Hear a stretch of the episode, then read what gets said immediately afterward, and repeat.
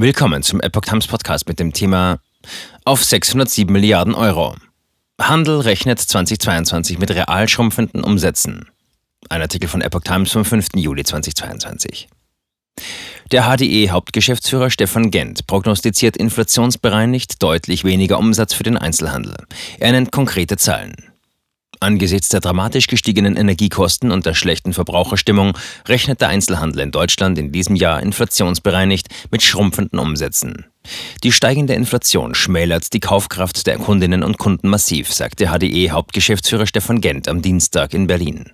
Aufgrund der hohen Inflation würden die Umsätze des Einzelhandels zwar auch in diesem Jahr nominal um 3% auf 607 Milliarden Euro steigen, prognostizierte der Handelsverband Deutschland.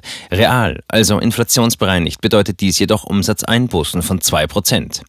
Der Löwenanteil des Wachstums dürfte auch in diesem Jahr auf den Onlinehandel entfallen, der seine Umsätze der HDE-Prognose zufolge um 12,4 Prozent auf gut 97 Milliarden Euro steigen könnte. Der stationäre Handel dürfte demnach um 1,4 Prozent auf knapp 510 Milliarden Euro zulegen und damit erneut Marktanteile an den Onlinehandel verlieren. Nach einer aktuellen Umfrage des HDE unter 800 Unternehmen rechnet fast die Hälfte der Händler im zweiten Halbjahr mit einer Verschlechterung der Geschäftslage gegenüber dem noch stark von Corona geprägten zweiten Halbjahr 2021.